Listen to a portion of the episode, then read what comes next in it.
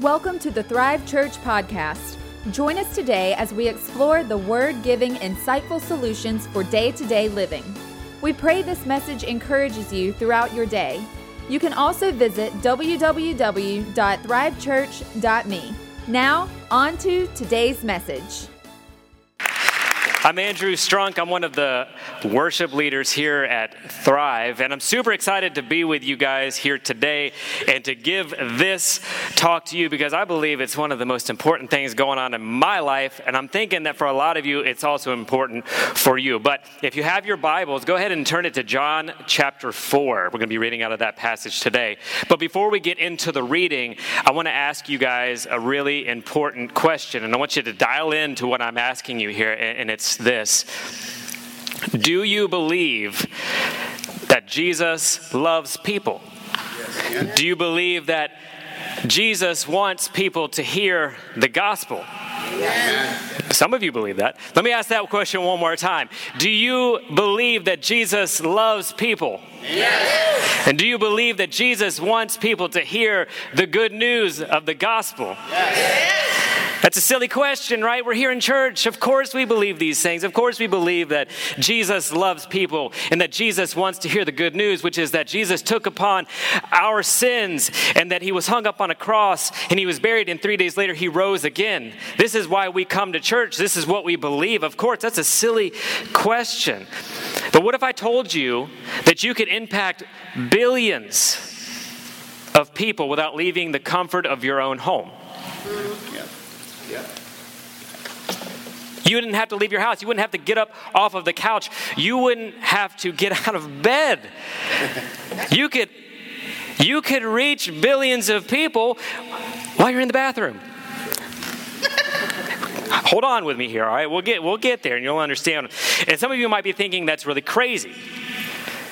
Some of you might be thinking that sounds really tempting. I would love to impact billions of people without leaving the comfort of my own home. And what if I told you that people are all gathering in one spot and you could potentially help shape their lives for the better without spending a single dollar? Hmm. Without spending a single dollar, you could impact billions of people. I think we would all sign up for something like that. I know that I would definitely sign up for something like that. So I want you to listen to these figures, all right? Because it's really mind blowing when I read these figures. Two billion people use Facebook. Two billion people have an account with Facebook. 77 million people are on Instagram in the United States alone. I mean, did you hear me? 77 million people are on this app called Instagram just in the United States alone. That's not accounting for everybody all across the world. Now, listen to this the average person will spend up to five years of their life on social media. Ooh. For some of you, that might be longer, right? but this is the average person. The average person will spend up to five years of their entire life on social media. The average teenager will spend up to nine hours a day on social media. Now, I'm not saying that's a good thing. Most of us would probably say, uh, that seems bad. Uh, but that's where we are in this world. That, that's where we are as a culture, as a community. These numbers are completely insane. Yet, despite this, social media is a major form of relational interaction that the church and people who follow Jesus are ignoring. Despite these numbers. But if leveraged correctly, we could use social media to make huge impacts for the gospel. And as you know, right now we're in the second week of our series called Broken to Bless. And in this series, we're looking at how broken people, which is all of us in this room, can experience blessed relationships in all areas of our lives. And the central point of the entire series is this through Jesus, we can experience joy and blessing in all of our relationships. And when it comes to social media, people have differing opinions. We all know this. We do agree on that, at least, that people have differing opinions when it comes to things like Facebook or Instagram. Some people become so immersed in social media that they spend hours upon hours of their day and their lives in these apps or in these communities. And see, I fall into that category right there. I am definitely one of those people that spends probably way too much time on social media. The first thing I do when I wake up in the morning is, of course, click on Facebook. It's the first thing I do. It's usually the last thing I do before I go to bed, too. And I'm also the kind of person that when I get really uncomfortable, you know, when you're standing out in, in public and, and you're waiting on something, uh, back in the day, you didn't know what to do with yourself. You just, you know, you stand there and you kind of you know, do I, just, do I just do this? Or you get really sweaty and you put your hands in your pocket, you look around and all that kind of stuff. Now you have a phone. It's fantastic. Now we can look busy all the time. now we can get on social media when we're in really awkward, uncomfortable situations. I'm definitely one of those people. Now, some people avoid social media altogether. Some of you may have never even heard of Facebook or Instagram or anything like that. And that's okay. Some people choose to ignore social media, just pretend like it doesn't matter and it doesn't, doesn't exist. And there are those still that abuse social media, you know. We hear stories all the time on the news about people who are bullying other people or terrorizing people on these things. They're misusing or abusing social media.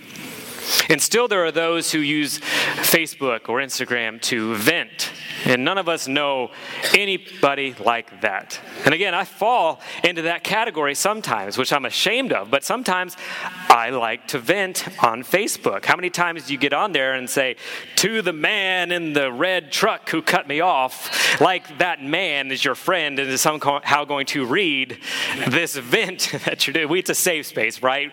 We can get on there and hide behind our computer or our phones. Um, but I've been guilty of venting on social media. However, most of us may not be seeing what God sees as far as an opportunity to reach those who have never heard the gospel. So when we look at John chapter 4, we see something similar over 2,000 years ago when Jesus was walking the earth with his disciples. And when I give you a little historical backdrop here on what's going on at the time, Jesus has entered into Samaria. Now, if you didn't know, that was not acceptable back then. Jewish people, Jews did not go into this area. They stayed as far away from it as possible. The people who lived there were usually ignored or they were just straight up hated by Jewish people or the Jewish religious leaders.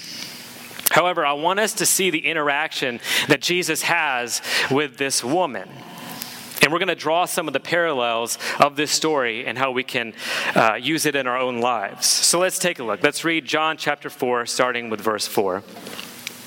Jesus, he had to go through Samaria on the way. Eventually, he came to the Samaritan village of Sychar, near the field that Jacob gave to his son Joseph. Jacob's well was there, and Jesus, tired from the long walk, sat wearily beside the well about noontime. Soon a Samaritan woman came to draw water, and Jesus said to her, Please give me a drink. He was alone at this time because his disciples had gone into the village to buy some food. Now, I want to pause for a second. We usually brush over this, but there's a reason why the disciples were not with Jesus during this time, and it's because they were not mature enough to go with Jesus to this area. They had grown up with their prejudice against the Samaritan people. So they didn't see this as an opportunity to reach a group of people that had not heard the gospel. They didn't see it as the same opportunity that Jesus saw it. Jesus saw it differently, and he was going to leverage this situation for the good. Let's continue on with verse 9. The woman was surprised, for Jews refused to have anything to do with Samaritans. She said to Jesus, You are a Jew, and I am a Samaritan woman. Why are you asking me for a drink? First thing you notice here is that she responds kind of in a negative way. She's not used to this. She's a little hesitant of what's going on. She responds negatively when Jesus wasn't even coming at her in that way. Of course, we never experience this on social media, do we? Right? Verse 10 Jesus replied, If you only knew the gift God has for you and who you are speaking to, you would ask me and I would give you living water. But, sir, you don't have a rope or a bucket, she said, and this well is very deep. Where would you get this living water? And besides, do you think you're greater than our ancestor Jacob, who gave us this well? How can you offer better water than he and his sons and his animals enjoyed? Jesus replied, Anyone who drinks this water will soon become thirsty again, but those who drink the water I give will never be thirsty again. It becomes a fresh, bubbling spring within them, giving them eternal life. Please, sir, the woman said, Give me this water. Then I'll never be thirsty again, and I won't have to come here to get water. She immediately goes to how this can benefit her right here and right now. She wants this unending water. She's actually missing the entire point of what he's saying. She's focusing on her physical needs, what she needs right here now, the physical water. She reads into what Jesus is saying the wrong way, which, again, never happens on social media, does it? We never are misunderstood on social media. Verse 16 Go and get your husband, Jesus told her. I don't have a husband, the woman replied. Jesus said, You're right, you don't have a husband, for you have had five husbands, and you aren't even married to the man you're living with now. You certainly spoke the truth. Sir, the woman said, You must be a prophet. So tell me, why is it that you Jews insist that Jerusalem is the only place of worship, while we Samaritans claim it is here at Mount Gerizim, where our ancestors worship? Jesus replied, Believe me, dear woman, the time is coming when it will no, it will no longer matter whether you worship the Father on this mountain or in Jerusalem. You Samaritans know very little about the one you worship, while we Jews know all about him. For salvation comes through the Jews.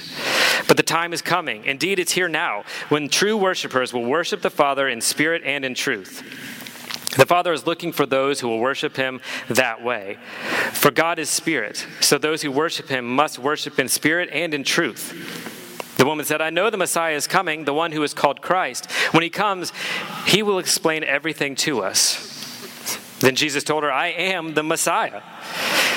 Just then his disciples came back. They were shocked to find him talking to a woman, but none of them had the nerve to ask, What do you want with her? Or why are you talking to her? The woman left her water jar beside the well and ran back to the village, telling everyone, Come and see a man who told me everything I ever did. Could he possibly be the Messiah? So the people came streaming from the village to see him. Jesus saw Samaria, the community, this group of people, as an opportunity his disciples, of course, had disdain for this community, for this group of people. He's, his disciples saw them differently than Jesus did. But Jesus saw an opportunity. Jesus saw revival. He saw where the gospel could make an impact. Jesus chose to reach a community where others missed this opportunity. And what I want us to realize today is that social media platforms are here to stay at least for a long time. They're here. Just like the creation of, of newspapers or radio or, or TV, cars, airplanes, cell phones, you name it, all technology, there were always people in the world who rallied against these types of things, right? When TV was coming along, you had people saying, This is going to rot the brains of our children. We can't do this. Or when video games came into the scene, people said, It's going to rot our children's brains. We can't do this. And then, of course, cell phones and then social media. It's all going to rot everyone's brains, right? So there are always people who are rallying against these types of things coming about. But we have to realize that this is an actual community, and it is a large community of people. It's a community of broken people who are searching for something. And we can actually have a blessed experience and leverage the gospel for impact in this large community, just like Jesus did in Samaria. Which brings us to our big idea for today. And if you have something, you can write this down. Our interaction with others on social media makes more of an impact than you think. I'll say it again. Our interaction with others on social media makes more of an impact than you think. See, we know that social media affects people in many different ways. We know the dangers of it. We also know that the dangers of many things, yet we continue to do it anyways, right? We continue to ignore our own health, all the time. We would drink sodas every single day and we wouldn't bat an eye at that kind of thing, but we don't realize the, the dangers of doing those kind of things. We, we, don't, we ignore the health warnings of sugar or cholesterol or nicotine or alcohol, yet heart disease is, is the number one killer in America. But we continue to do these things anyway. So, yes, there are harmful aspects to using social media. I agree with that. I think everybody in here would agree to that. There are dangers to it. We should all be aware of those dangers. And we should limit the interaction that we have on social media, just like we should limit certain foods, or we should limit harmful things, or maybe even a relationship. We should limit our interaction with other people. But we can't be like the disciples with Samaria. We can't just look at that as just an obstacle that we should avoid altogether. Where they saw obstacles, Jesus saw an opportunity. And today, I want us to see an opportunity when it comes to social media. I want us to see an opportunity where many don't see an opportunity. I want us to see how God can impact lives through these platforms. Now, I wish I had some amazing story about how I changed someone's life through Facebook, or I impacted numerous people through Instagram. I'm not even going to talk about Snapchat because I don't know how to use it. Awful with that stuff. I have no idea. I wish I had stories that could do that. But the reality is that in the early years, especially when I was using Facebook, I just used it to Facebook stalk people, you know, as a lot of people on here probably do. I didn't post a lot of stuff. I would post things from time to time, but for the most part, I kept quiet and I just looked into the lives of what everybody else was doing. Now, it was only in the past couple years that I started to make a shift in how I used social media. I began to post more. And now most of what I do post on social media or on Facebook is, is just funny stuff. I try to, I want to make people laugh. I want to keep it lighthearted, you know. I post things about my family, about our kids, because I want our extended family, my parents, my grandparents, to see what's going on in their lives so they're not missing out. It actually is a really cool tool to use uh, to keep everybody in the loop of things. And I do use it for the gospel. But again, it wasn't always that way for me. How many of you have ever heard of this thing called Facebook Memories? Yeah. Right, it is the coolest thing, but it's also the most awful thing in the world, okay? I've been on Facebook since 2006. This is way back when it was only used for college students and nobody else could be a part of it. So I was back in the OG group of people using uh, Facebook. And so these memories, they'll pop up, and what happens is it shows you what you've done on that date every year since you've been on Facebook. So, you know, November 4th, 2017, 2016, you know, you get it. And some of those things are great. You look at it and you go, oh, I forgot all about that. Look how small our kids were. They're so cute. And then there are other things that you go, I can't believe I said that. I cannot believe I said that when I was 18 years old. no one else has been there before. So I have found myself on numerous occasions going back and deleting things because I was like, I cannot let that stay there. I've got to delete the paper trail. no one can know this. So I go back and I'll delete things. And I can show you time and time again where I misused the platform. I have been guilty of misusing social media. And maybe some of you can relate to this. Maybe some of you have also misused it. Maybe some of you have made posts that make you cringe when you go back and you look at it. Maybe you've said things that, that don't make you proud. Maybe you have argued about some really petty and dumb things with other people that you wish you hadn't gotten into. In the past, I was guilty of trying to prove people wrong. I don't know if anybody else is like that, but I always want to be right. I don't want to be wrong, so sometimes I would say things that were really insensitive, or I would post things that would alienate people, things that I was not proud of. And I'm sure that there are many of you in this room who have experienced similar things. And we can't change what happened. But we can change what will happen from here. From this day forward, we can see social media platforms as Jesus saw Samaria.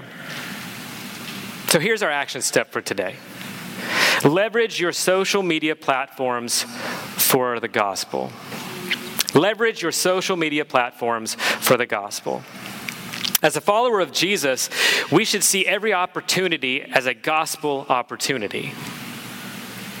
And I don't mean that you just post Bible verses on Facebook. We all know people who do that. And that's, I mean, that's, I'm not going to bash them. That's fine. That's what they do. But we're not saying that that's all you can do on social media. You can post things about you, you can be funny, you can post about your family or other things.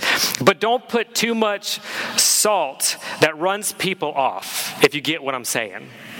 And don't put too little salt that people have no idea who you belong to. In Colossians, Paul tells the church in that city to make the most of every opportunity and to live wise towards those who are not followers of Jesus. So you might be asking, how do we do this? How do we make the most of every opportunity? How do we leverage our social media platforms for the gospel? And there are four steps that we can take to leverage our social media platforms for the gospel. The first one is this know that avoiding social media doesn't make you more mature.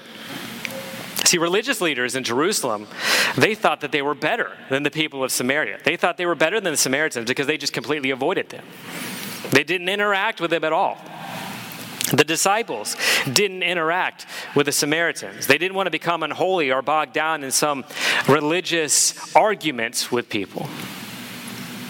Now I want to pause for a second and say if you if you don't have social media, if you're not in it, it's okay.